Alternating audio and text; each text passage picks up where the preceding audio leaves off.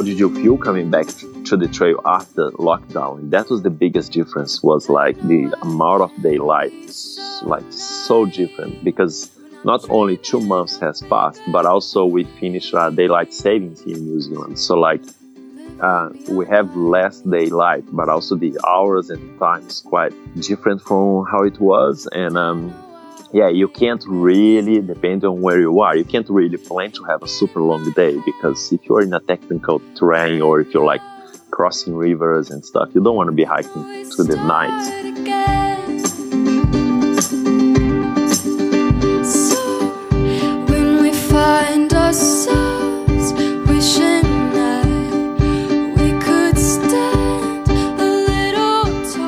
Welcome to the Hiking Through Podcast. I'm Erin Egan, and this is the podcast where I talk to experienced through hikers about their adventures on the trail and strategies for successfully completing a through hike. Today's guest is Tranquilo, known off trail as Daniel Nogueira. He started the Te Araroa on October 31st of 2019. After a two-month lockdown, he carried on, finally reaching Bluff on June 14th, in the middle of a New Zealand winter. In this episode, we talk about how he hiked zero waste the miles he dedicated to plant trees. And if you want to get in on some of that planting action, you should give him a shout. How to zombie walk, and why you probably shouldn't. And a cleansing rain shower. You can find this episode and all previous episodes at hiking-through.com, where you can also find show notes, photos, and links for any gear mentioned in this podcast. You can also listen to us on Apple Podcast and all the other podcast places. Enjoy my conversation with Tranquilo.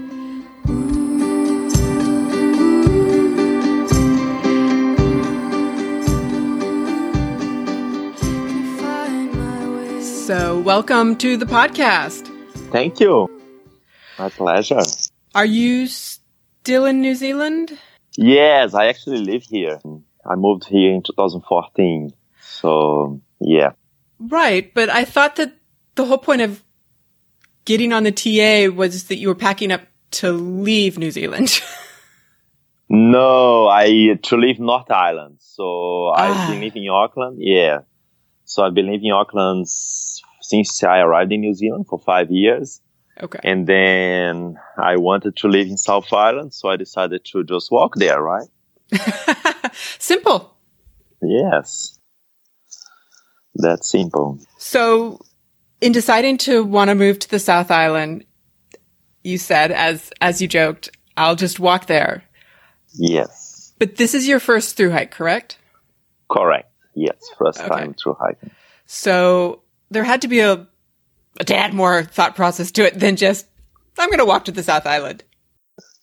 Yeah. Um, I've done a couple of tri- trips with like cycling touring. So actually, okay. like my background and the thing that I used to do the most was just cycling and mountain biking. So, but a friend of mine, uh, he did ETA uh, two seasons before me, and he sort of inspired me and yeah, I thought, well, I, I wanted to go on a bigger adventure. I wanted to do something longer. Uh, I did two cycling trips, um, one here in South Island and one in Tasmania. And they were both like sort of three weeks. And on both of them, when I come back home, I didn't feel like I wanted to come back home. You know, that feeling that people get when they are like, flying back and they're like, oh, I can't wait to have my to sleep on my bed and to have a shower and to yeah. get home. And I never had that feeling. I wanted to keep going.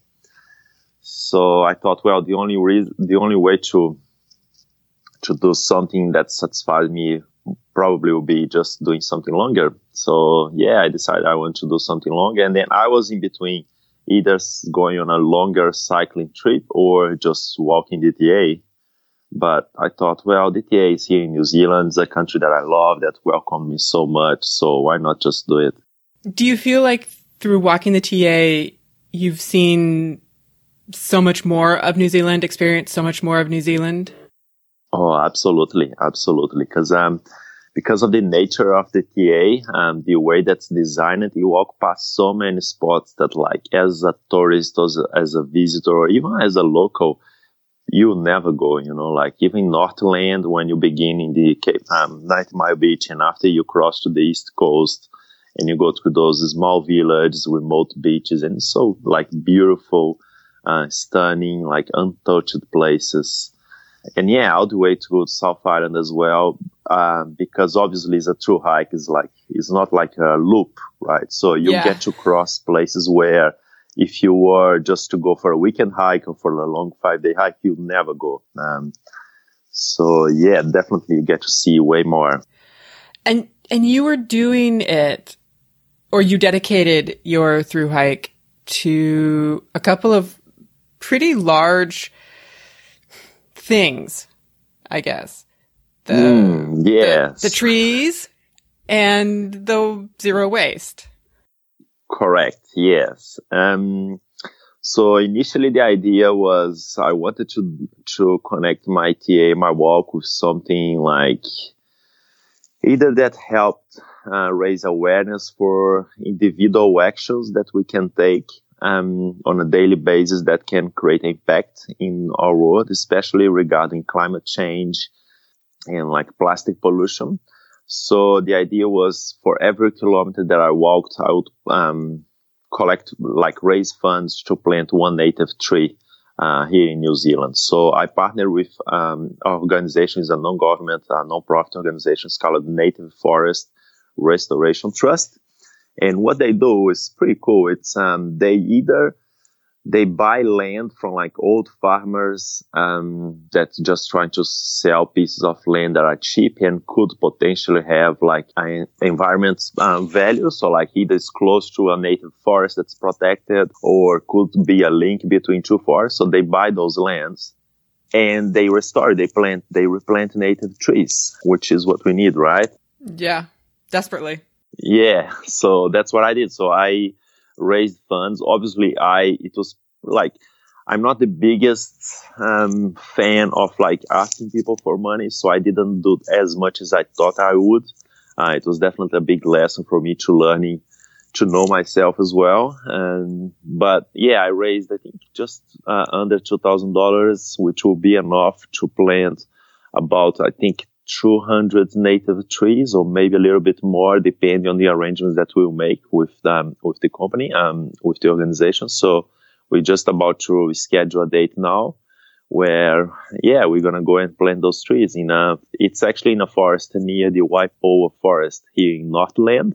I don't know if you heard, but the Waipoua forest is where the largest kauri tree in New Zealand is, uh, Tane Mahuta, which is like a 2,500 years old tree and um, yeah, it's a pretty special place. And so this this plot of land where you're going to plant your your 200 plus trees is next to that area. Yeah, yeah, Okay. it's it's on that area. Yeah, yeah. So it's gonna create like a link and expand the like the forest uh, area. Yeah, Right. You're you're uh, you're adding to the the forest basically. yeah, yeah, exactly. Nice. Now, if I remember correctly, in your post about it, you were talking about having people come out and do a tree planting party. Yes, exactly. yeah. So that's what we. Uh, that's what we're trying to uh, organize a date now. So I'm in conversations with them to try to just organize what's the most suitable date for everyone to come up and let's see how many people will be keen to come because it's about I think it's about like two or four hours drive from Auckland. And uh, so I've got a couple of friends here that are interested, and some of the people that donated as well. They mentioned they would be interested, so that would be cool. Hopefully, some other TA hikers that I met. Well, and you also have some just general through hikers down there um, who've done like the AT and PCT and some of those other some of the US through hikes as well. Mm, yeah, yeah. That that probably wouldn't mind getting in on the action. I would expect. Yeah, yeah, sure. Yeah, well, some of them they did mention to me that if they are around, they'll be keen to join. So that would be really cool. Yeah, and then the zero waste part actually came quite last minute. Um, it was more like a learning process for me because I wasn't living a fully like zero waste lifestyle before. Um, obviously I don't like use plastic bags for supermarket and the basic stuff like trying to like not using reusable coffee cups and those sort of things, but um, definitely not as like fully zero waste as um, I know it can be possible. But just a few weeks before starting the trail, a friend of mine suggested me, why don't try to do the, the walk on zero waste? And I thought that would be cool. So I did a bit of research on that. Um, And what I did was I bought some reusable Ziploc bags, um, like not this, not the, like the, like the soft quality ones, but like some, it's almost like a silicone bag. So they're quite resistant, which I managed to use for the whole trail. And wow. instead of, yeah, and like I didn't use a single cereal bar on the trail. I didn't buy a single pack of noodles because you know they, those are all single use plastic. So all my food, or most of my food, I would buy um, on places where you can buy in bulk. So you can just go and fill your own containers, your own um, bags. So yeah, that was quite a learning for me to see like where are the gaps uh, if we want to reduce our waste and reduce our um, use of plastic, especially single-use plastic. Wh- where are the gaps? How we can make it more viable for people? And yeah, it was definitely it added a bit of the challenge for the trail. Sure. yeah, yeah. Could you? F- I mean, obviously you did because you successfully hiked it. Sorry, spoiler mm-hmm. alert. But how did you find the places that were selling things in bulk? Because that's, that's not just anywhere. No, yeah. Um, well, the first thing is most of the big chain supermarket chains in New Zealand they do have a section where you can fill up your own bags and containers. Okay. So like the big uh, safe, countdown you want, especially the ones in the bigger, reasonably sized towns, they will have a section where you can fill up. So like lentils, couscous, uh, oats, um, even like trail mix or what they call like nuts and um, all those sort of things. You can use your own containers or your own like bags if you have them. Um, but then what also helped me a lot, um, there's a project here in New Zealand, which I do recommend people to check out. It's called the Rubbish Trip. So those are two guys that now became friends of mine, uh, Leah and Hannah and they did a whole like a website with what they call a zero waste shopping guide. And oh, they nice. list every yeah so they list like every single zero waste shop or shops that sell foods uh, in bulk or like zero waste free of plastic in new zealand. So you can just select which town you are and they will have a list of places you can go. And even like information ah, they are more expensive. Those ones are cheaper and stuff like that. So that was really helpful. Um it definitely became a challenge when I was walking past and I had to resupply in smaller towns. Um, like, I don't know if you're familiar with New Zealand, but in smaller towns, sometimes you don't have one of the bigger supermarkets. You might have just like what we call here a four square, which is like just a really basic, um, um, like grocery store. And, um, they don't have, um, the options to bulk foods. So I would always try to go for foods that are packaged in, let's say, paper or there are, uh, we now have the, something that we call here like fruit balls, which is like some sort of protein balls. It's pretty much like a cereal bar, but in the form of a ball. And, uh, some companies, they sell on a recycled um, plastic container. So, and yeah, just buying fruits and veggies as much as I could. I know that you couldn't, or I would assume, as you just said, you couldn't always have access to the stores that could allow you to do the zero waste thing. But did trying to stay zero waste affect how and when and your planning overall in terms of when you were going to come off of trail so that you could primarily resupply in the larger uh, the larger towns with the larger supermarkets a little bit, not so much. Like I, because the zero waste came quite late on my planning. The like I didn't do the hike with the goal. I mean, I did have the goal of being fully zero waste, but wasn't something that was always fully on top of my mind. But I did have. So, for example, I knew when I got to Arthur's Pass, I decided to go to Christchurch, which is completely off trail. Most hikers don't go through Christchurch. Um, I mean, some do, but it's what 150 k's off the trail, um, but it's the largest city in New Zealand, and I knew it was going to be the last opportunity to go to a bigger-ish town to buy more food. Um, because after Arthur's Pass, you just keep going like to a smaller town. So I went to Christchurch and bought like food for I think like three weeks. And then I shipped some food to some uh, smaller towns. I left food with a friend of mine that was going to join me uh, for another section later on. So I did a bit of that just to, you know, get me to some parts of the trail. But yeah, there was, there were some sections where I knew I couldn't buy anything and I didn't plan ahead. I didn't have the, like the time to plan ahead. So yeah, I end up not going fully zero waste. There was, um, towns that I had to get, um, stuffed in plastic, unfortunately. But I think it was pretty good. Like I still managed to not buy cereal bars, which for me is like the worst because they're like such a small piece of food in like single use plastic, you know? Yeah. Um, yeah, and noodles as well. Didn't buy any noodles and yeah. So what were you dining on? Uh, I started with the classic old couscous and adding some variations like some dried peas, adding some like just things to get it a bit more flavor. And then later on, um, I started buying that orzo pasta, which is like the smaller version of pasta that you can get. It's like a tiny little grain. It looks like a rice. And, um, so those were the orzo pasta was probably what 60 70% of my dinners on the trail and i would add either some tomato paste with um, some soy protein tvp texture vegetable protein uh, because i'm also vegan so and then some soy protein or I would add some, yeah, some dried peas and yes, sometimes I would carry mushrooms. Depends on, yeah, how long the sections were. So you were spicing it up. Yeah, yeah. I can by the end of it, I had like six containers of different spices. Oh yeah. And then, sorry, later on, I also started doing, um, a red lentils curry with some potato, mashed potatoes, and those were yum, um, really good. Yeah. You should put your recipe out. Yeah, I should. Right? I will. I will.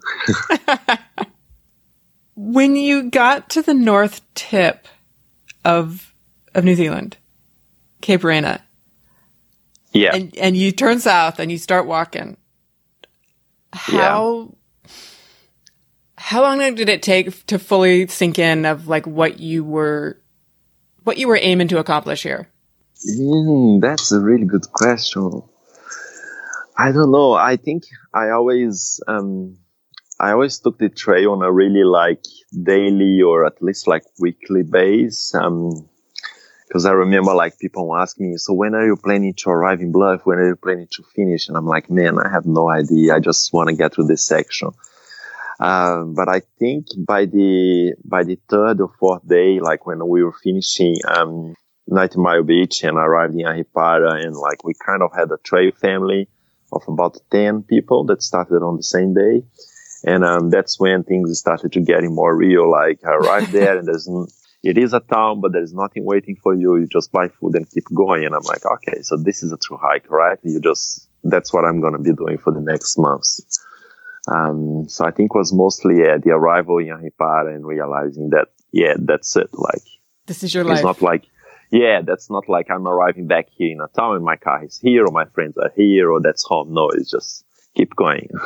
and looking through your Instagram, you, for yeah. 90 Mile Beach, you were saying that it was, uh, it keeps the legs honest. Yeah. Um, you'll be surprised to know how tiring it is to walk on a beach, like, because the trail when you start, the first day is kind of easy. Uh, if you are doing, if you're staying on the first camp, which is Twilight Beach, uh, Twilight Camp, it's like, I think it's 15K or 17K. So it's not very far. But then the next three days, they're all long days, like 20, one day is 28Ks and the other two is around 30Ks day. And yeah, it's all on the beach and like just the monotonous aspect of walking like the same terrain for the whole day just make your legs like so tired. So it's not like, oh, it's just a walk in the beach. You can relax. You can choose. Not really. Nice. and, um, yeah, obviously everyone is with heavy packs. So, I mean, at least most people are carrying unnecessary stuff and, you know, it depends on how much training you did before, but yeah, it's not like a chill really chill start, you know. When you were saying that the like the first day was 20 something kilometers and the second day was 30, was that just because of where the camps or shelters were?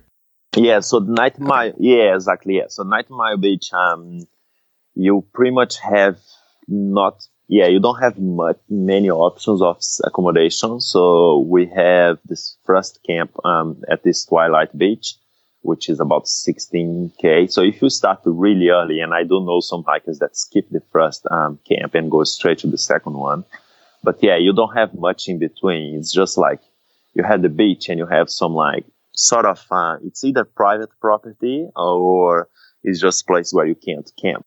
So you have to kind of plan your hike. And that's what the recommendations of the trail notes also say. You have to plan your hike to stay on those places, on those campsites, um, to not like have to illegal camp somewhere. And it, it sounds like from everybody that I've talked to about the TA, it sounds like that's kind of the, the, the dilemma is you have the shelters and you have places that you can camp, but there is a lot of private property around the trail. Yes, correct. Yes, especially in the North Island. I think you do get way more freedom in the South Island where you hike into like um, conservation lands or national parks. But in the North Island, yeah, you are either hiking like in between forests or like reserves that are quite small. And New Zealand, um, the Department of Conservation here, Doc, they do take a very conservative approach in terms of freedom camping uh, you know, which is 48 hikers might not be a great thing, but for the environment and like for several reasons they prefer. So like some of the forests that we walked through in Northland, you, you can't just camp anywhere. Uh, they had right. specific campsites where you had to camp. But yeah, it does get more like after 90 Mile Beach. Yeah, you do have more options of, um, like you can either do like a short day and camp on a place or you can do a longer day and there will be another camp. So it's not like every day everyone stays in the same place. But yeah, it's from what I, because I guess from, uh, from the, coming from America, like some friends that I know that did the PCT and, um, the AT, they do, they did explain me how different it is uh, in PCT where you can camp pretty much anywhere and, yeah, so I think the logistics and the routine of the trail is quite different um, here in New Zealand. In your pack or with your pack, what what was the first thing or the first couple of things that you realized quickly or or not you didn't need or you would maybe need to swap out for something different? Trying to remember what did I did from the beginning. I think like I started with um, I was carrying like a beanie and some gloves in the beginning, and I realized that we were walking through summer, and I probably would not need those until um, South Island. So those I I stopped carrying them in Ahipara. I can't really remember anything else. Um, maybe some extra layers. Um, I think I had an extra fleece that I also wasn't, yeah, I realized I wasn't going to need. And uh, so yeah, mostly clothes. Oh, and also I was carrying a camera tripod, um, for my camera, which was super bulky and heavy. One of those gorilla, I think it's gorilla tripods yeah. or something like that. Yeah. And I didn't use for the whole, um, 90 mile beach. So I'm, uh, I just, if I need to do like some, uh, star shooting, um, I'll just use something, put the camera on the ground and you'll be fine. And yeah, so th- that, that was, I think, the heaviest thing I did. But I think I was, yeah. Did you find that like for star photography and, and some of your other photography, if you needed something stable, you could always find something or jerry rig something so that you just, you didn't have to worry about it? Yeah, it does take more time, you know, especially if you're out in the cold, it's a cold evening and you want to get that shot quickly and you're like, you're trying to like arrange either like your camera bag, your, um, I don't know, some rocks on the ground or something to keep the camera stable. It does take some time, but so yeah, not ideal, but always uh, managed to um, do what I wanted to do uh, with the camera, either if it was successful or not, but. yeah, not yeah. not every shot is going to be the perfect success. No. To put things into perspective overall for for people who are listening to this, you started the trail when? Oh yeah, 31st of October of 2019. 2019, yes. And you finished the trail. Trail was it? Well, three weeks ago, uh, exactly which was, let me see, because I actually forgot the date. I think it was the um, Saturday, I think was the 14th of June. Yeah, that's about right. 14th of June. But obviously, in between, there was um, two months of lockdown where I had to stop the trail. And I also took my time, you know. Um, most cities I stopped for a bit and just hang out with friends. So I stopped for a week here in Auckland, stayed with friends. And then I stopped in Hamilton to stay with a friend as well for three days. I stayed in Wellington, which is a super cool city, for a week. Uh, I was waiting for a new sleeping bag and my shoes to arrive. And then when I went off trail to Christchurch, I also stayed for a week. Yeah, so I did take my time. Most people were finished before the lockdown, before Corona um, in New Zealand. Did you end up hiking with people all the way through, or did you, because of the way that your pace was working, end up kind of hiking solo and then you may meet people along the way, but you weren't necessarily hiking with them specifically? Yeah, well, uh, it's it's quite funny how the the true hike kind of like things just happen because I yeah we started in Cape Reinga and I remember arriving at the first camp and there were ten of us and we just became a good family. Uh, we hiked together. Uh, pretty much everyone together, sort of like one or two maybe dropped out, but we hiked together until Auckland. Uh, so that was about 500 kilometers, um, almost a month, like three weeks we were together. And when I say together, obviously it's like stay on the same places in the evening and kind of catch up in during the day. But everyone does the, your own time. Some people start earlier, some people start later. I was most of the times I was the late one. I was always the latest to leave the camp. You know, I'm I don't rush in the mornings. Um, that's something I got uh, famous for. Sometimes, yeah, I had a friend, a trail friend, um, Adam Papa. Uh, he's uh, here from New Zealand as well. And um, we'd always joke, uh, trying to break the record of the latest time we leave the camp. Um, so yeah, but yeah, you meet up with people during the day, and then you get um, to the camp in the evening, and everyone has dinner together and share some conversations. So, and then from Auckland, our big family kind of split up, um, but we would, I would meet quite a few of them later on. So like we hiked a few days uh, the Tongariro crossing. I was with another three of them. And then we spent Year's together. I think five of us from the same family. We spent together. And then later in South Island, I also met um, some others uh, of this same group that started together. And which was really cool when I came back from lockdown from, um, yeah, when we came back uh, to Detroit after lockdown, I met Beatrice, which is a hiker that also were part of that family. And we finished together with another hiker, Claire. So I did finish with someone that was part of that initial family. Even though we didn't hike most of the South Island together, we managed to meet like, and it wasn't like something that we planned. It just kind of happened. Um, yeah, and obviously you meet people for, normally you hike with some people like for the same section for a let's say five, six days, and then either someone take a rest day and some other people don't. So you split up and then you meet again.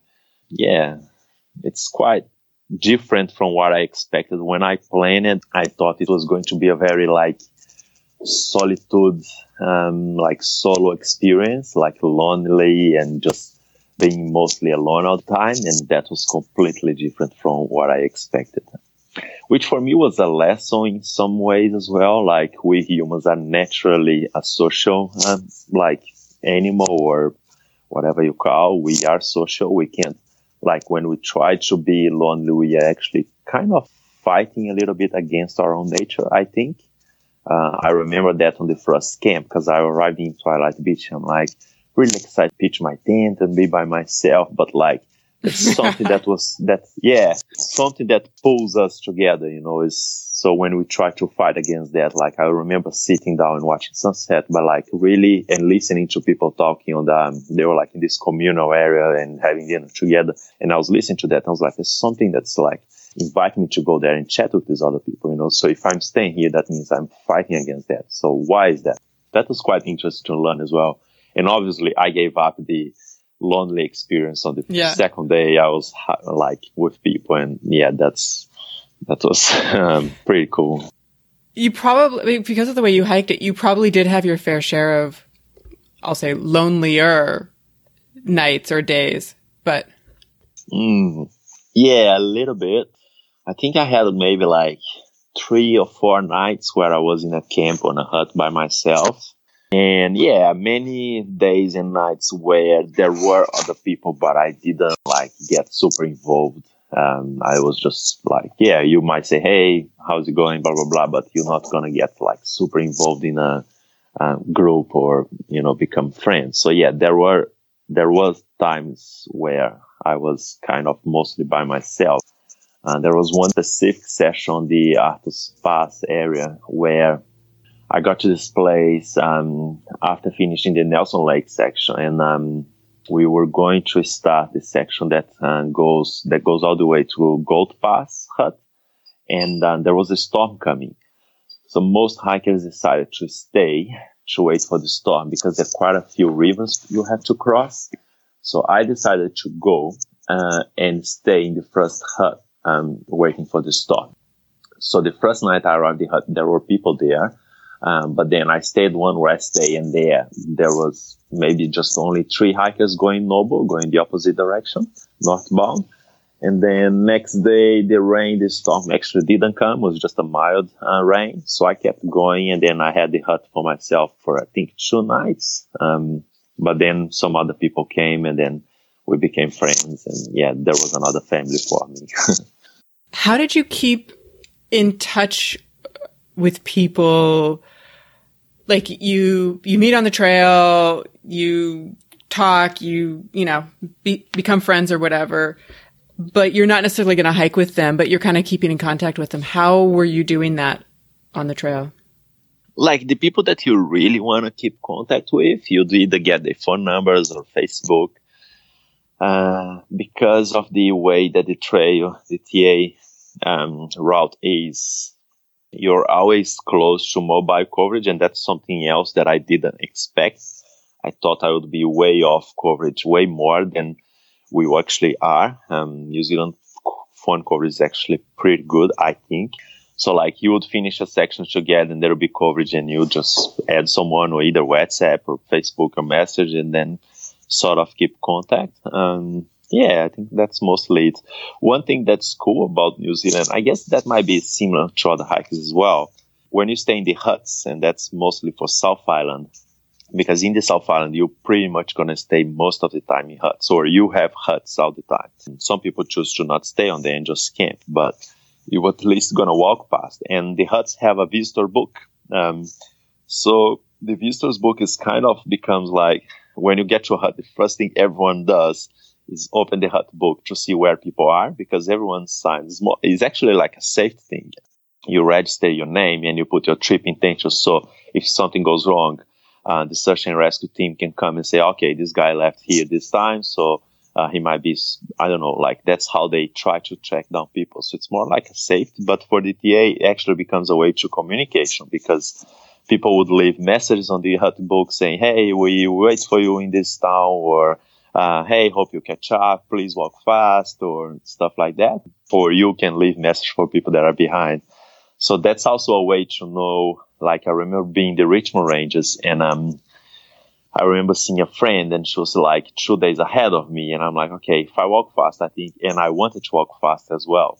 Uh, we were in the group that were like all fast uh, walkers, so we just kept pushing long days, and I ended up catching up with her on the last day uh, which was really cool. Um, so you kind of know where people are, um, at least the people that are ahead of you, you know, yeah. Old school. Paper and pen. Yes, yes. In in talking about walking fast, you so your last day on trail was a long, long, long day. It was, yeah. Why did you choose to do it that way? And mm. kind of tell the listeners what exactly it was that you did. yeah. So, um, I had longer days than that on the trail before. Um, oh, really? Yeah, but on the so let's talk about the end of the trail. I remember like we got to the we got to the Takitimu forest after the lock after Te Anau. So I Uh, I stopped the trail in Wanaka. Uh, that's when the lockdown happened. So I went to Christchurch, spent lockdown in a friend's place in Christchurch, came back to the trail. The weather was amazing. So I did Motatapu track, which is between Wanaka and Queenstown. It was really cold, obviously. And then did the Greenstone Caples track, got to Te Anau, and then met with these two friends that I told you, Beatrice and um, Claire. And we were, so by then I thought, well, it would be cool to finish the hike together. So we did the Takitimu forest, which is quite nice, like forest, but we got snowed. Um, I think on the second night, there was a lot of snow falling. Uh, remember we opened the door um, in the hut in the morning and yeah, lots of, lots of, lots of snow. So I will post some on um, my stories for the ones listening. I'll, I'll do some stories about those days now because I actually haven't posted much about the end of the trail.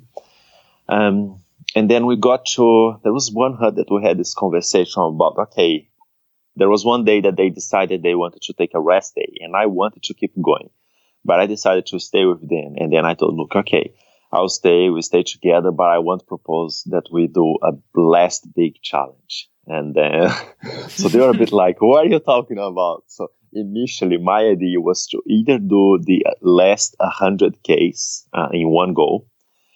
Uh, so like get to the place where there's a 100 Ks left, sleep there. And once you wake up, you, I would just walk until the end, no stop. So that was the first option or do 24 hours walk. And then I told them and they were like, no, this is too much. So we kind of talked about some options and then we came to this agreement. Okay, let's do the last day from Riverton, which is one town. So normally which would be two days from Riverton. People walk to Invercargill. That's like a 30k day. And then you sleep in Invercargill. And then from Invercargill, you walk to Bluff, which is another, I think 28 or 30, 32k, something like that the real, and I remember they asked me, but why do you want to have this challenge? Why do you want to do this? And I told them that like, I felt like I didn't have like much suffering on the trail. uh, like, and I've seen people talking about like how much they suffer and like struggling. I'm like, I don't know, like I just enjoyed it so much. Even the times where like, yeah, it was hard and uh, my body would be tired, but I, I kind of enjoy it. So I felt like I wanted to do something that would like really make me ask, why the hell am I doing this? This is like, you know, uh, kind of go through that struggling, suffering process a little bit deeper. Um, so yeah, I think that's, and also I thought, well, if we just do a normal day to finish in Bluff, yeah, it would be a normal finish and we'll be like super excited to finish the trail. But if we do like a long challenge, and especially for the girls, they haven't done that long day. For them, would going to be the biggest challenge uh, on the trail for them. And for me, it was well coming back from lockdown. I wasn't as fit I was before. We would have that sense of like not only finish the trail, but like, can we do this long day? You know? So, uh, yeah, I think those were, yeah, that's the, those were the reasons. Um, and it was really cool. So yeah, as, we started in Riverton at, um, all right, let's go in a bit more depth. So we were in Riverton, we were staying in a friend's place and a friend of a friend's place. And I did some, we sit down and I say, look, those many kilometers, we have to do a bit of maps and realize, um, and try to figure out how can we get to Bluff just before dark. So I did like, I calculated, um, that we were going to do about 5k uh, per hour pace and and just like did the maths around the hours. And that got me to the point that we have to start the trail. We have to start walking at 2 a.m. Um, to get to Bluff before um, sunset, before dark. So they were like, "Are you sure?" I'm like, "Yeah, I think so." So yeah, we woke up. We didn't have much sleep. Um, we woke up about one, uh, had a quick breakfast, got dressed, and started walking at 2 a.m. Coincidence or not, it was the coldest day of the year in the Southland region where we were. So the the from Riverton to Invercargill, you walk in a long beach. Uh, it's a long stretch of beach, which is like kind of 90 Mile Beach memories, which was cool. So we walked that through the night. and it was beautiful, beautiful night, crispy air. Like the stars were incredible. We saw like many shooting stars, and uh, but really, really cold. I was wearing all my layers. Um, the term, like my phone was telling me that was minus two, sometimes minus four. My water bottle outside my pack frozen. Uh, so I've got some photos of that on my Instagram. Uh, I remember trying to like undo my shoelaces; they were completely frozen. Um, yeah, you could feel the sand on the beach was sort of like not fully frozen, but you could feel like it was a bit crispy frozen, which is pretty crazy. Yeah, we got to Invercargill just by sunrise. Everything frozen, like the grass, and yeah, completely like full frosty and cold, really cold. And then we and the girls were like, "Okay, we need to have a treat." So we went for we went to a cafe I think it's the only cafe that was open uh, at that time, I think it was like 7.30, 8, 8 a.m. on a Sunday in Invercargill. The cafe was like two and a half Ks out of the trail.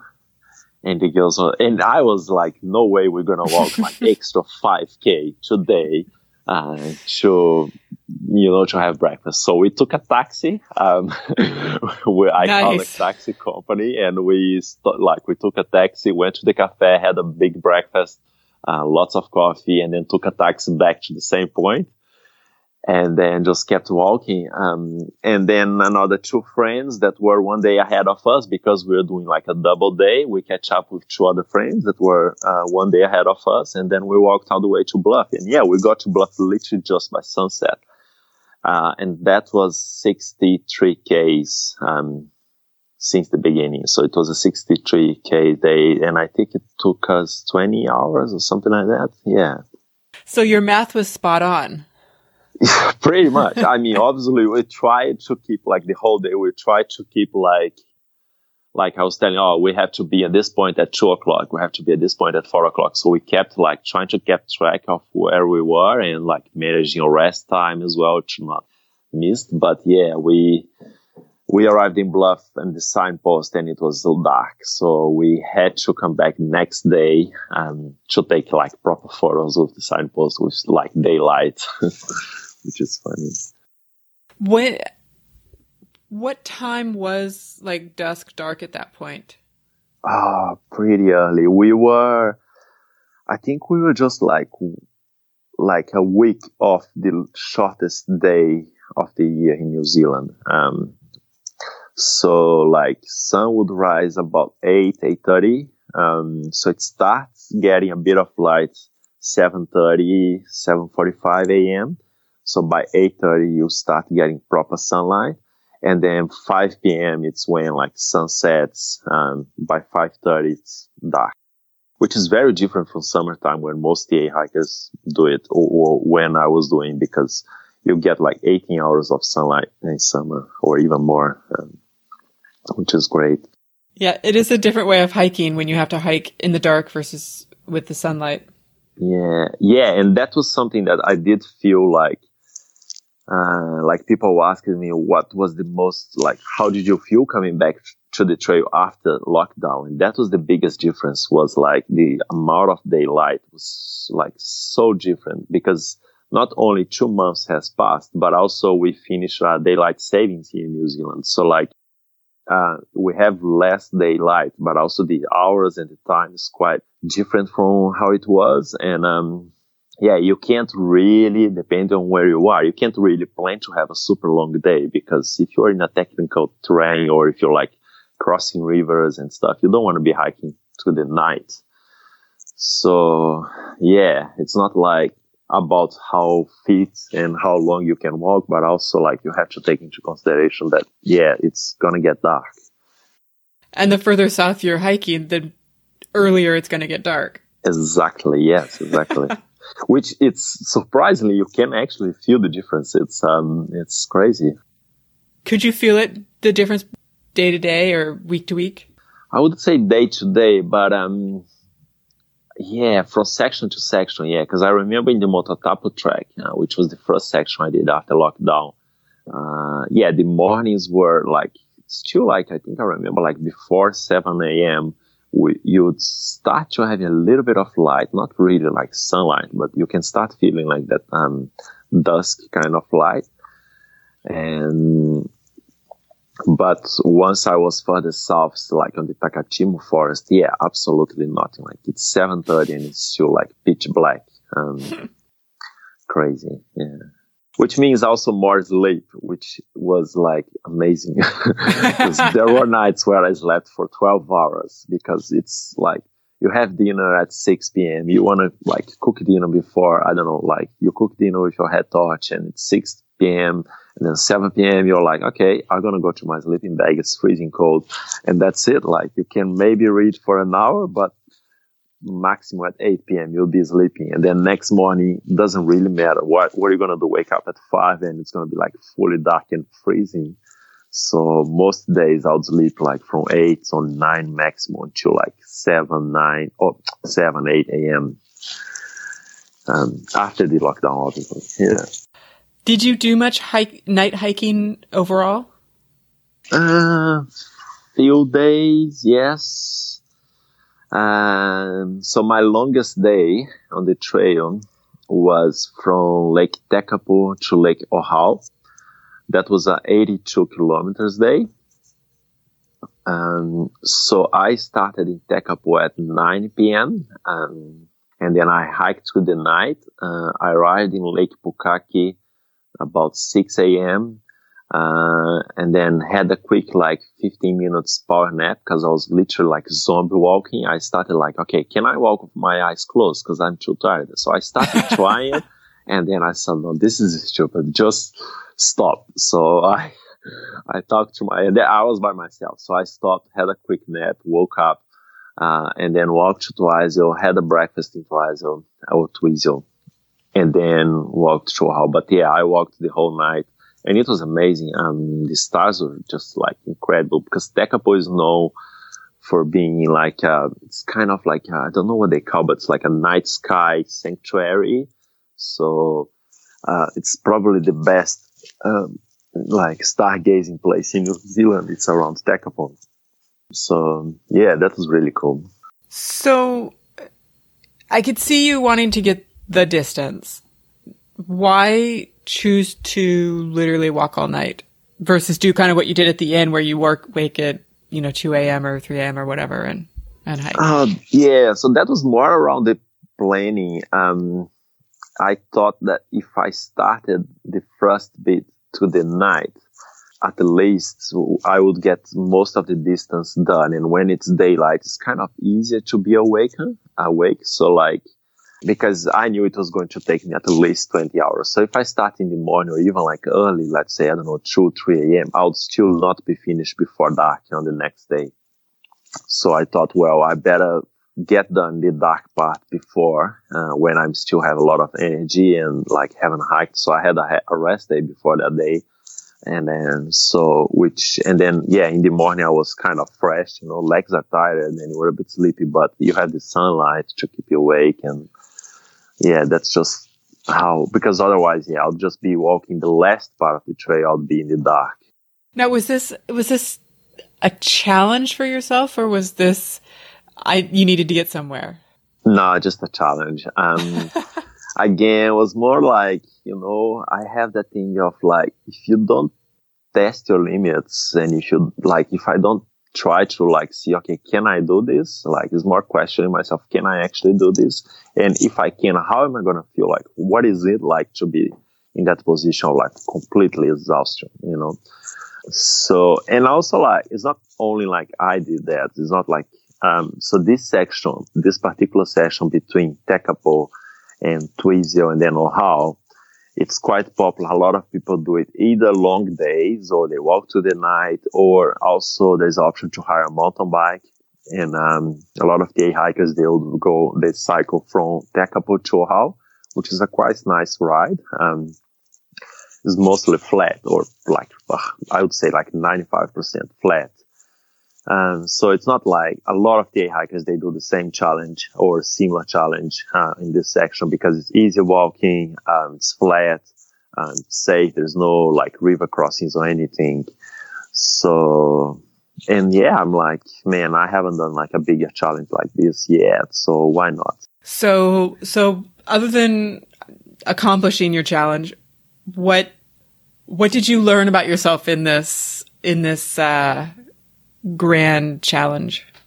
Um, what in this challenge specifically, I definitely that like the mind controls the body uh, much more than the body controls the mind. You know, a lot of the times I agree with that thing that we say all the time, which is like listen to your body. And yes, I'm fully of that, but sometimes you actually have to like it's not just like a one way conversation of like your body tells you whatever and then you just listen, okay, I have to rest. It's also like a two ways conversation of you saying, okay, you're telling me that you're tired, but I think you can do a little bit more, you know? So I learned to kind of talk to my body back and say, no, I think you can go a little bit further.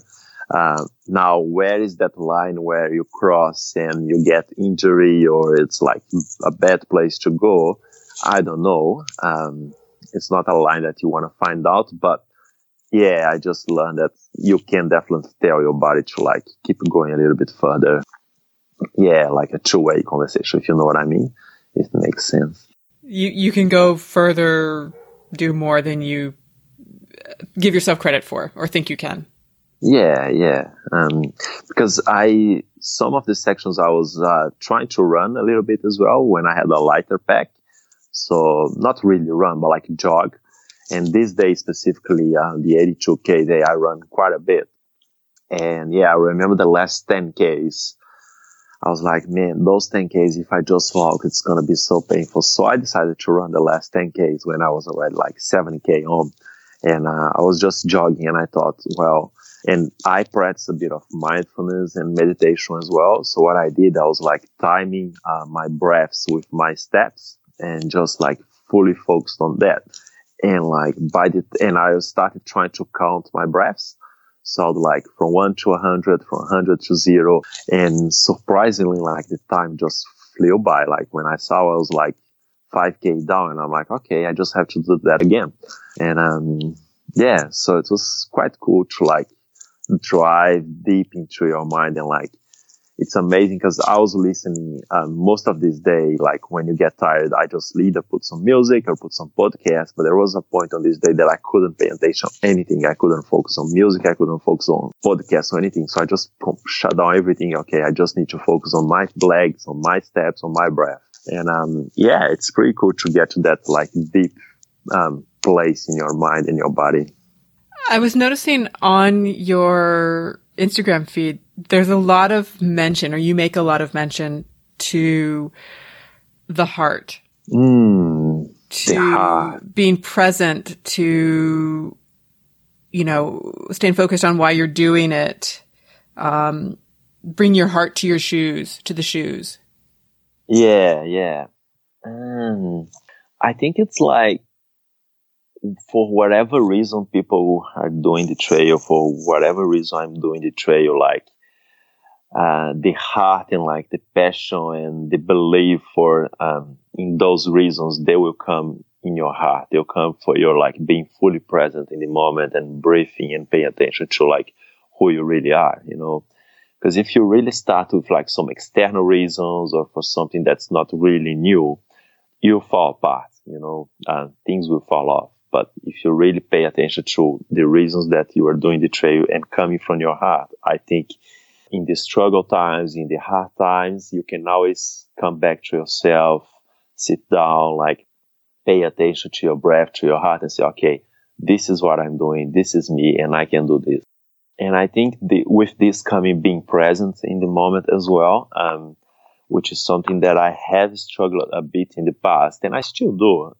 But for me, the trail, and I think that's not only for me, but for everyone that's going through a hike, like it teaches a lot of being present because like most of the times you don't have much to worry about apart from like, what am I going to eat? Where am I sleeping tonight? And sometimes you don't even have an answer for those questions. You're just like literally one step by step. So it's not like you can plan the next month because you have no idea where you're going to be. So yeah, I think trying to be present uh, in the moment was like definitely one of my like always trying to catch myself where my thoughts are. You know, am I'm here walking this beautiful trail, but where are my, where is my mind? Where my thoughts are? Am I here in this moment? Where I'm somewhere else? So yeah. Is that what you meant by bring your heart to the shoes? Or was that about just uh. keeping moving forward?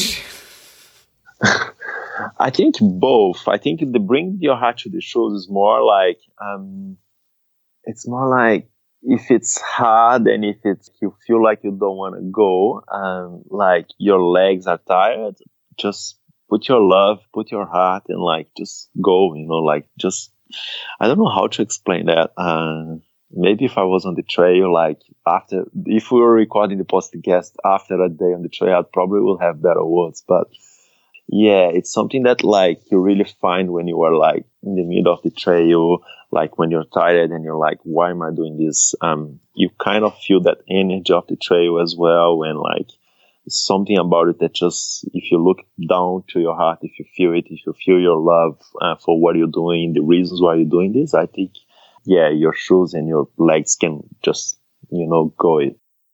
It absorbs the energy from your heart. That's a good way to put it. Yeah, um, yeah. Being out there on the trail, doing the trail, what was the most surprising thing you learned about yourself? Mm, most surprising. I think um that thing that I mentioned about the social um the social thing. I I always thought that I'm not a social person. Like I always thought that I'm a bit more of like an introvert. Um, which I think I still more of an introvert than I extrovert. But I learned that I'm way more social than I thought I was. Um, I think. Yeah, that's definitely one of the things that I learned pretty quickly on the trail. Uh, after that, maybe the aspect of enjoying the physical challenge, because I never thought like the um, hiking the trail never was never a physical challenge. I never did for a physical challenge. Like wasn't a reason for me to start the trail uh, the, like a true hike. I never thought, oh, I want to, you know, I've been doing like harder stuff before the trail. I did lots of like trail running and mountain biking and cycling, which I had like had plenty of opportunities to test my body. So the hike was never, the TA was never like a physical challenge for me. But during the trail, once you start like pushing a little bit longer and feeling that like this is actually good, I started enjoying that more. How has doing the trail or finishing the trail changed or or affected how you walk in the world off the trail? Mm, this is a good question. A lot of people told me, um, like especially before starting the trail, like you're gonna finish um, the trail a different person for who you are um, before, and I I believe that. I I think that's right. Um, but I I can't really like you know when you do is like when you change small like amounts every day on a constant mm-hmm. uh, you can't actually notice the change. It's kind of like you can notice your hair growing but it's growing um, and then one day you wake up oh my god my hair like is bigger now right? But it's not like overnight thing. It's I think the aspect of being present and like being mentally resilient with situations like when I come back to the new world, and I think that's something a lot of like true hikers will mention. It's like you see people that are not true hikers, or just like you see um, problems with a different perspective. Um, because we face so like because of the struggle and the the things that we face on the trail and that we saw that we get over, like it makes other problems in real life like not smaller, but like we don't i don't worry too much about some of the problems of real life. Let's say i don't know a job or like a family situation or like some friends like i just try to not be responsible be too reactive to things and like learn let things get settled breathe take my time and then maybe give it a one day or two and then analyze with like a colder less reactive mind. Um, so maybe more patience I think being more patient um, could be one way to put it. And being more patient with myself as well, giving, allowing myself time. I, I was always, um, um, like, you know, that thing of like, you always feel like you have to be doing something. You have to be productive. You Yeah. have to be, Yeah. you can't just have like free time. Um, Yeah. I felt that a lot during COVID. Right? Yeah, exactly. So maybe it was a mix of the trail and having the COVID lockdown in the middle of the trail that taught me, no, it is okay to just chill out, to just like lie down on a tree and look at a tree and look at the stars and not doing anything, you know, that's, that's something we all do. And I think even as a, human species, uh, like Homo sapiens, the way that we evolved, we did that a lot in the past. You know, we just like in the society that we live in today is- tells us that, yeah, we need to be active. We need to be using our time wisely and blah, blah, blah. hmm And I don't know. Yes, some sort of it. Yes. But also I think having a free time and just like sitting down doing nothing. It's, it is something. It's actually like doing like something, you know? It's doing something crucial for your mental health. Totally, totally. And being peace with it, I think is the most important thing. Cause like sometimes you'll be sitting down and looking and thinking, Oh, I should be doing this, you know, and it's not about that. It's about being like, okay, I'm just here, just looking at the stars and doing nothing else and not thinking of anything else. I know that the TA is not known for trail names, but I thought I'd just uh, check in with you and see if you if you got any trail name. Fair enough. Yes, um, I did, uh, quite early actually. Uh, Tranquilo, Daniel Tranquilo. What is it? tranquilo, the from tranquil, like from calm, relaxed, because it's a Spanish word, like tranquilo. Um, Okay. And uh, yeah, just because I was always relaxed, chill, and then the trail name was given by friends. They were actually from America, um, two of them, and Emily and Eli. It was a day where I was attacked by a dog actually on the trail. Um, Okay. yeah, so I was in the timber trail and um, I came to this campsite and I was by myself at the time. And I was reading the information sign with like, uh, just to check, you know, like what do you pay for the campsite and whatever. Uh, and a dog just ran out of the bush and jumped on me. Uh, it was like a hunter's dog. He was lost. Um, so I kind of I managed to pull his head away, but he still got like a big scratch on my chest with his um his left foot, I think. So I got a big scratch on my chest, and then yeah, it was a bit of like adrenaline moment because yeah, like I didn't see Yeah, it coming sure. at all. So it was a bit scary, but then later on, um, and later on the uh, the dog people they came to rescue the dog and blah blah blah. And I was pretty chill. I came back there and I tried to like make peace with the dog. He was chill. He was uh, calmer as well. And then my friends were like, "Man, you like you just were attacked by a dog and you're just so relaxed. We need to give you a trail name." And then they say, "Yeah, Tranquilo." I'm like, "Okay, fair enough."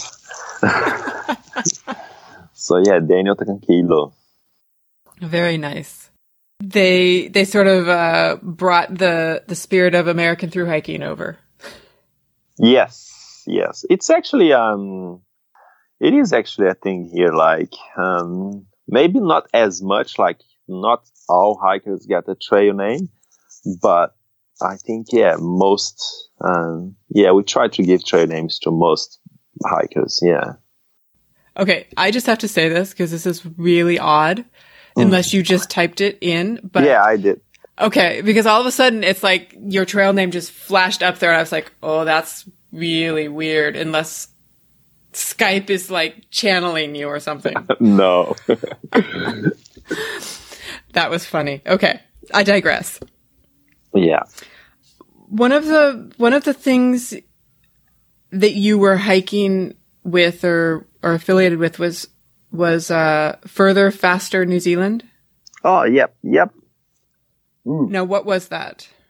They are um, outdoor um, gear shop here uh, in Christchurch, so they are local shop. Um, and they, yeah, Further Fast is a local shop in New Zealand. They're quite nice, amazing people. They sell a bunch of like good quality uh, outdoors gear. Some of the brands they offer you don't find in other shops in New Zealand, and they were pretty keen to support me and you know help me with whatever gear I need for the trail. And they, yeah, just the fact that they're local and small, which is like something that I really like to engage with. And yeah, we actually have to do some stuff together. Do like I so they're quite interested in the zero waste aspect of the hike as well. So we're gonna arrange as soon as I come back to South I'm gonna arrange to go there and do like a talk uh, for their customers about zero waste hiking and um, yeah, just supporting me and like sharing my stories to the um, customers as well. And I tell my friend hikers, look, if you want to get like lightweight gear um, uh, or clothes for like hiking New Zealand, I think they are definitely uh, the go-to shop. Was that where you went when you were first getting all of your gear, or is that something that evolved over the trail?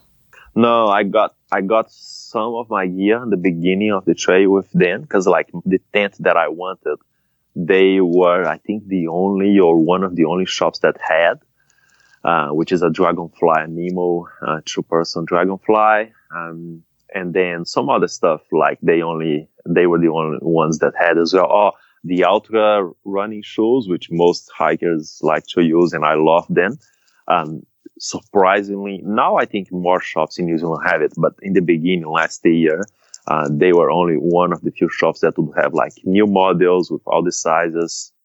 Yeah, so things like that. Um, so I did know them before the trade, got some gear from them. I had most of my gear because I was like doing lots of hikes and yeah, a lot of mountaineering stuff in New Zealand before the trail. But whatever I needed for the trail, I got with them and during okay. the trail as well. When I changed my sleeping bag, um, um, I got with them. Yeah. Now, what did you? Why did you change your change your sleeping bag? I was hiking with a really cheap summer like sleeping bag on the North Island. Like I think it was something like 12 or 15 degrees. Uh, it was just like something that I was my first sleeping bag, I think, uh, which for the North Island was perfectly fine. But in the South Island, I knew I was going to be like in higher altitude with possibly cold weather. And I, I, I like to do a bit of cowboy camping as well. So if I find a place and I know the weather is good, I just like to like lay down my sleeping mat with my sleeping bag, no tent, and just sleep under the stars. So I wanted to have a little warmer uh, sleeping bag for the South Island. And I did have a winter sleeping bag, but was like a proper mountaineering, super hot sleeping bag, so that wasn't going to fit the box either. Even when you had to come back to trail essentially in winter? Uh, well, that was a funny actually you asked because I did use my super winter sleeping bag for the first section between Wanaka and Queenstown. But then I got to, and yeah, that was way too hot, like way too hot because ah, it's okay. like minus 17 degrees or something crazy.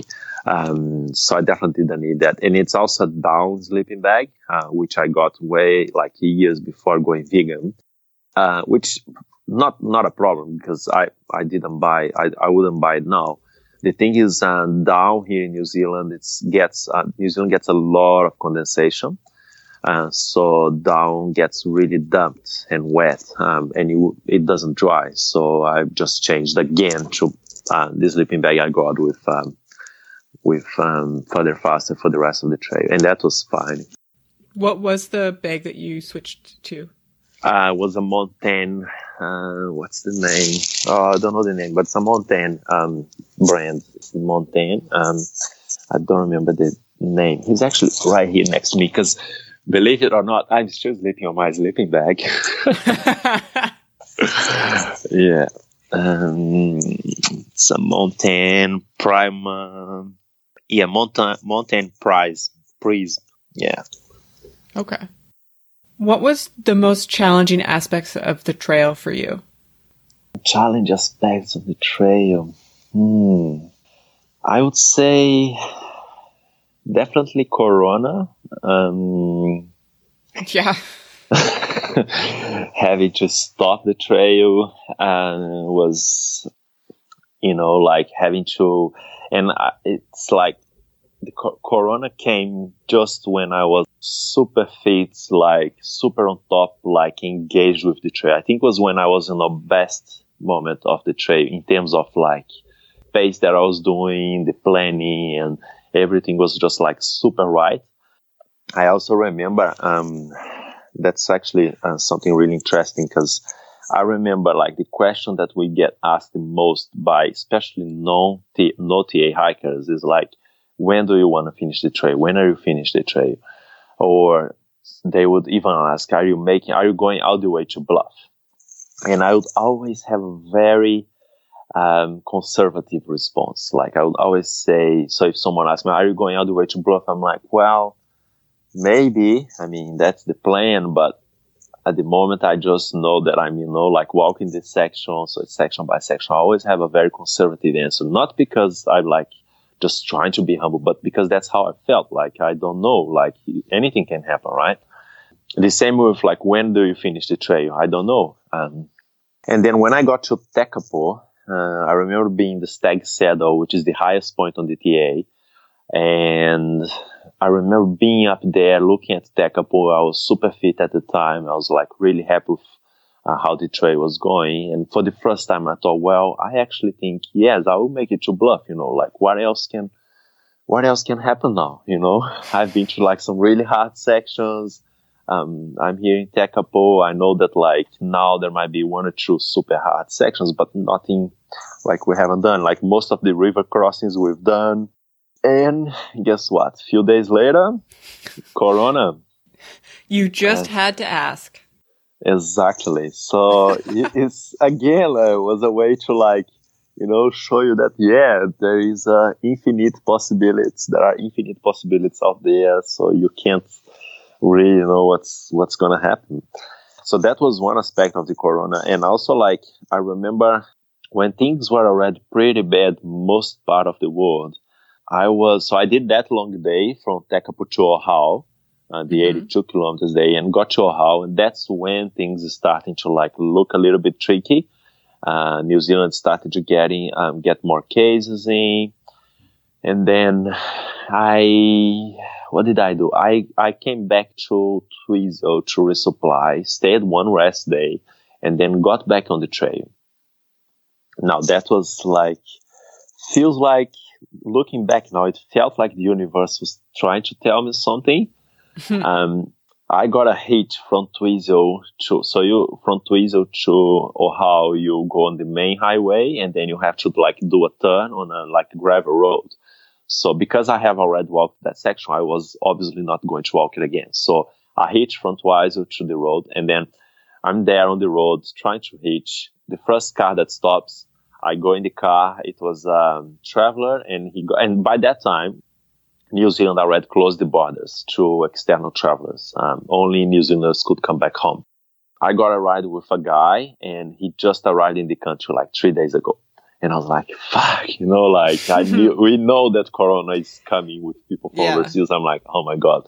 Okay. And then that was like a 20 minutes drive. And then I dropped off the car. I didn't obviously shake his hand and I tried to like be like, look, sorry, we don't. And he was like, yeah, that's fine. And and then uh, I had to get another ride to get to Ohau. And then I'm there on this gravel road trying to hitch. And then a car stops, is a local. And guess what? She's a nurse. She works in the hospital and she even tells me that they did like a few uh, corona tests that day. And I'm like, what the hell?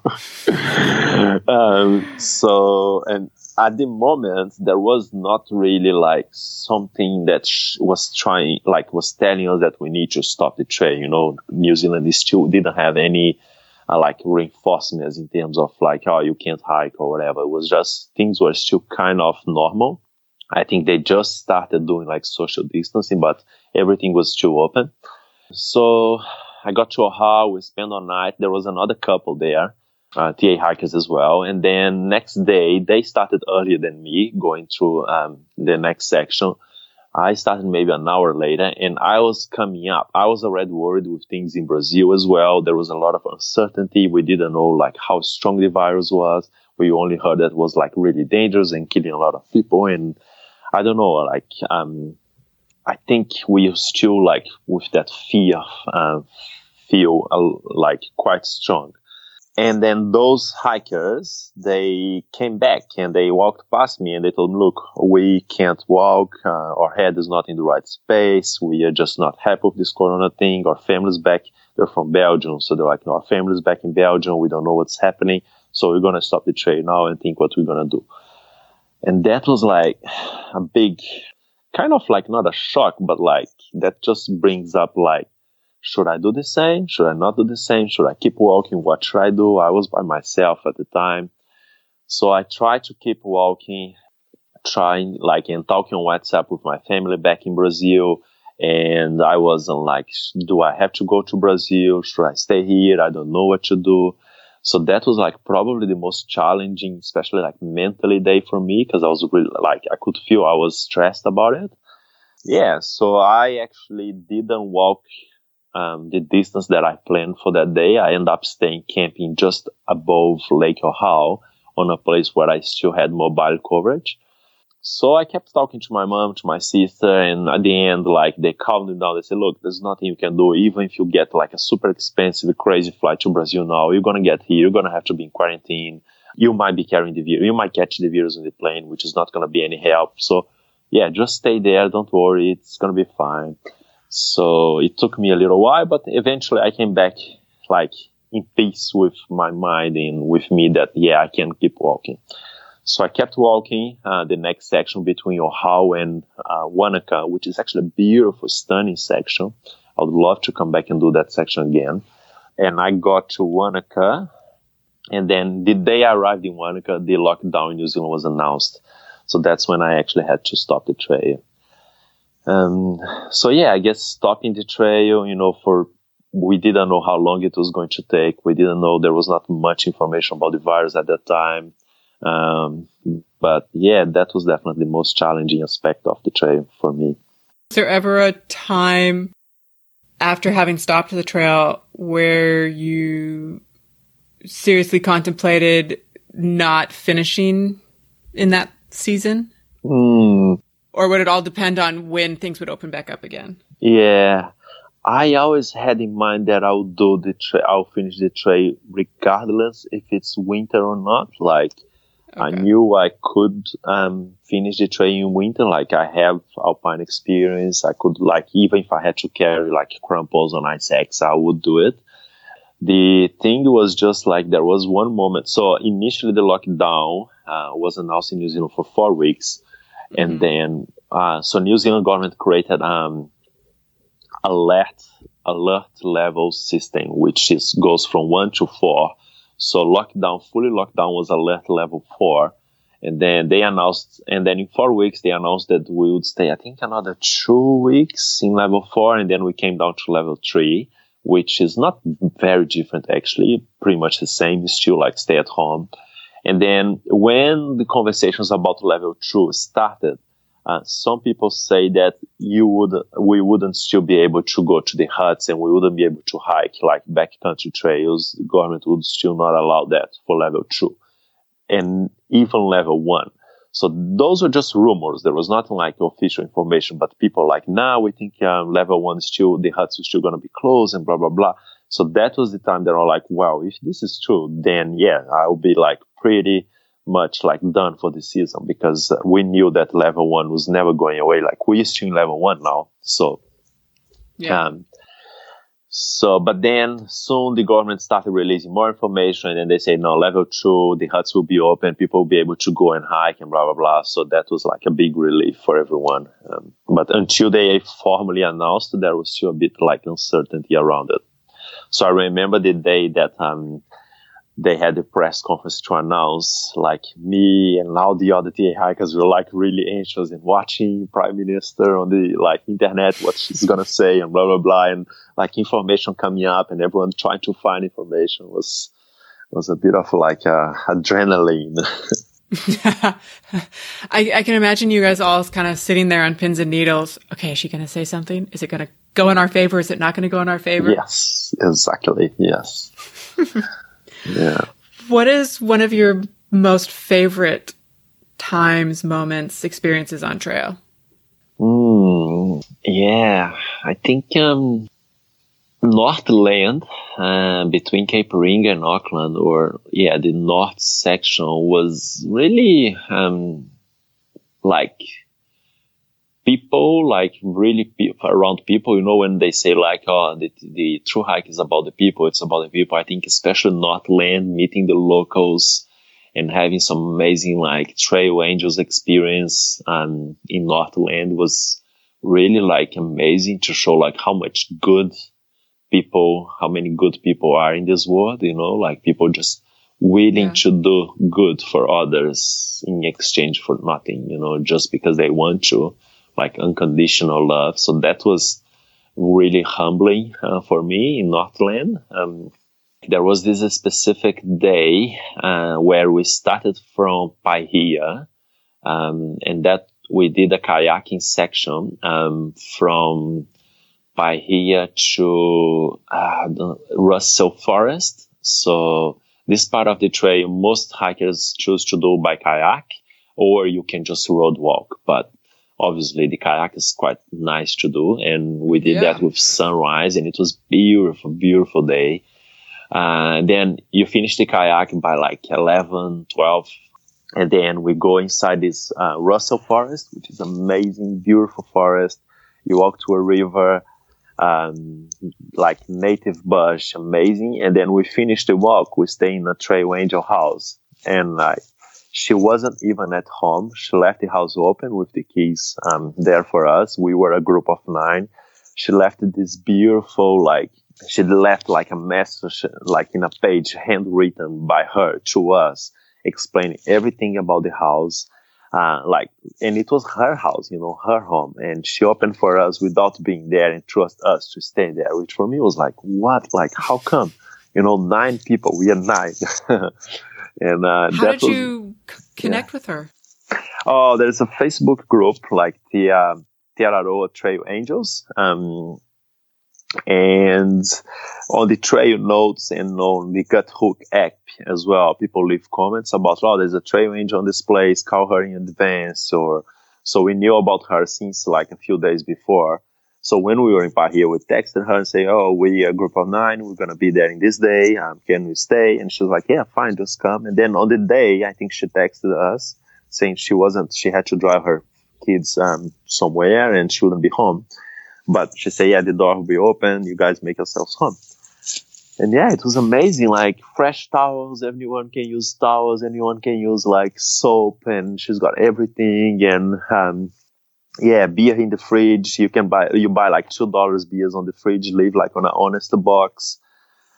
So that was like, and that was our first trail angel on the trail. And that was like, just like, wow, like what a perfect way to finish the trail. And yeah, it was, because at, at, that point, trail angels were something new for me. Like I haven't, I didn't even know what they kind of were, you know. Yeah. Do you remember what her first name was?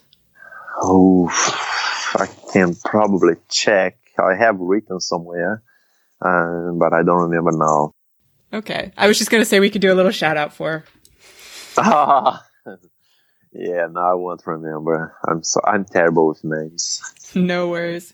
No worries. Um, but also, oh, so just coming back to that, um, sorry if I'm being too long. Um, no worries.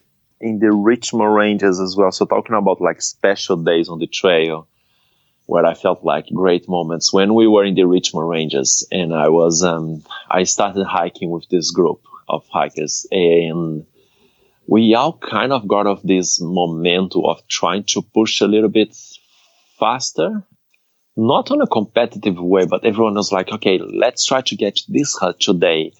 And it was like, it would be a long day. And most people, because in the Richmond ranges, you have one hut pretty much every like five kilometers, um, sort wow. of, maybe a little bit more, like some sections every like 10, 12 kilometers, but there's plenty of huts. But like five kilometers in the Richmond range can take like two hours or even more. Oh, know? okay. Because it's like a up, it's, it's the Richmond range is well known for being the hardest section on the trail in terms of uphills and downhills and like difficult terrain, a lot of rocks, like unformed trails.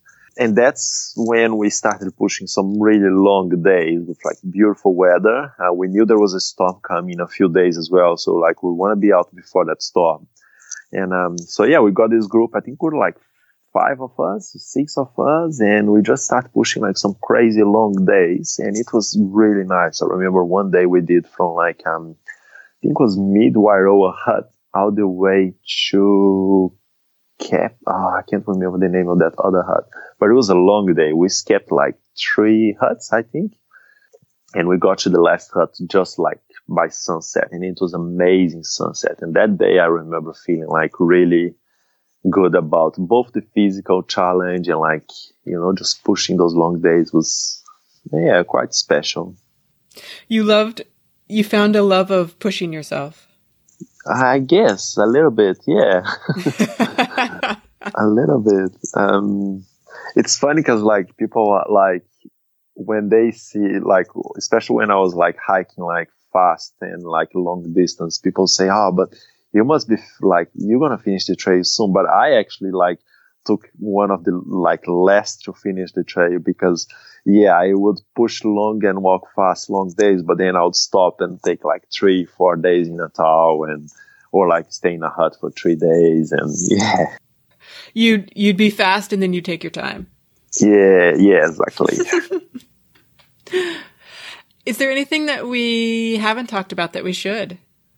Um, I don't know. No, not that I can remember. You feel free to, if you have any other questions. Okay. Uh, where should where can people or where should people find you to follow your continued adventures and or if they have questions about the tree planting or zero waste or further faster? Um, I guess my Instagram or Facebook. Instagram is always seems to be the place where everyone is nowadays. So yeah, it's uh, Daniel.a Nogueira, which is my surname. But um, yeah, that's where I am. Um, that's your best place. I think so. Yeah, or Facebook, okay. I guess. Yeah. So I do have one last question for you. Ooh. And this one is for uh, Mystery Creek. And there's this beautiful picture of you taking a rain shower. Oh yeah, yeah. Uh, Mystery Creek, yeah. So that was on the Timber Trail. That was a good day. that was a great day. or as I used to say on the trail, a great day to be alive. Um, yep. So remember the story for the dog um, about yeah. the dog. So the dog was two days before this day on Mystery Creek. So I had the dog bite, um, not bite like a dog attack. So that was like a bit of a rush of adrenaline. Uh, what also happened on the, that day before, I we woke up uh, on this campsite and it was going to be a long day. It was really hot and mostly like gravel road walking.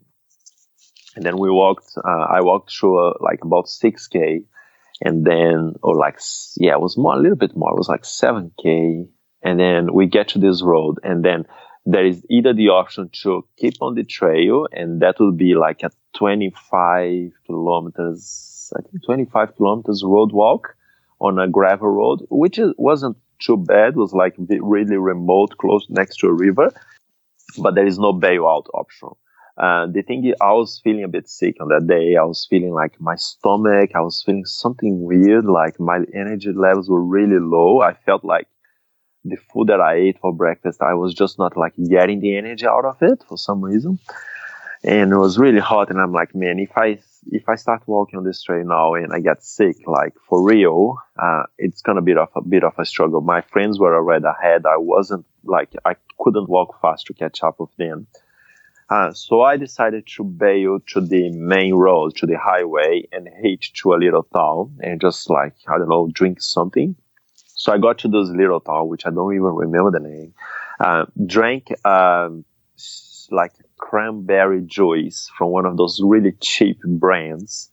And I remember like being really thirsty and like maybe it was because something on my stomach and whatever. So I drank a whole liter of this juice, which was the worst thing I could do because very like, I don't know, like acid, chemical stuff, you know. And then next day, and then this this same day, I got to the campsite, and that's when the dog the dog attack happened. So next day, I woke up and my stomach was really bad. We walked through the first hut. It was an easy day, flat. Like on the flat, I could walk, but I feel like I was feeling like going up hills. My energy levels were just not right. Um, so we got to this hut, um, Bog Inn hut, which is quite unique, like old school type of hut. And then my friends, the same friends that um, gave me my train name, um, Emily and Eli, I was telling them about my stomach, and they're like, "Oh, maybe you got like um, heat burn. You know, maybe there's something acid on your stomach." So they gave me those, um, I don't remember the name of those pills that like, it's good for stomach burn, like heat burn. Uh, so they gave me some of them. And then I took, that was the following morning. I took them and they started walking. I was really, that was like, so the day of the shower, I was really sick in the morning. I started walking really slow. But then slowly the thing, the pills that I took, uh, started making, I, I started feeling better. I started like my energy, my stomach was like finally like sort of working and I was getting energy. So I just kept walking then we got halfway point. I met with Dan and again, and we were having a pizza in the lodge. They decided to stay there, and then I still had energy. Still lots of daylight. And I'm like, man, I'm feeling good. I think I will make the most of it. And two of other my friends were already gone, and I wanted to catch up with them. So I kept walking, and then another maybe 15k. I was like, my body was just back to normal. I was feeling great. But then this massive storm coming with like thunder and lightning, and I'm like, oh my god. Uh, on the on the timber trail, we don't have huts, so you either camp or uh, yeah, mostly camp. But then you have these little shelters, which on that photo you see, um, the photo with the shower, you can see. I think the last photo on the, that sequence is me sitting in the front of the shelter. It's a tiny little. It's like a bus stop. Uh, so I knew there was one uh, at this point, and I just kept walking fast, fast. Got to the shelter, and then as soon as got as I got in, the rain started, and yeah, I just felt great. I'm like, man, when was the last time I had a rain shower in my life? I can't even remember. And yeah, I just you know, clothes off, and let's have a rain shower. It's perfect, actually. Like lots of water, so like I could use like I, I always carry like a biodegradable um like coconut lemongrass soap and um homemade kind of thing and just like yeah it was like full shower in the rain the rain was warm and then yeah I got inside the shelter inside my sleeping bag and it was like perfect night. It sounds like it was not only a rain shower it was sort of a cleansing of all of the bad juju. Yes, that's how it felt like the rain just like washing away everything that was like either like the dog attack vibes and like you know that kind of fear and bad adrenaline that was in my body with everything out you know? Like next day i felt fresh. I did another long day catch up with my friends. So yeah it was it was great. It's definitely high up there on my favorite days on the trail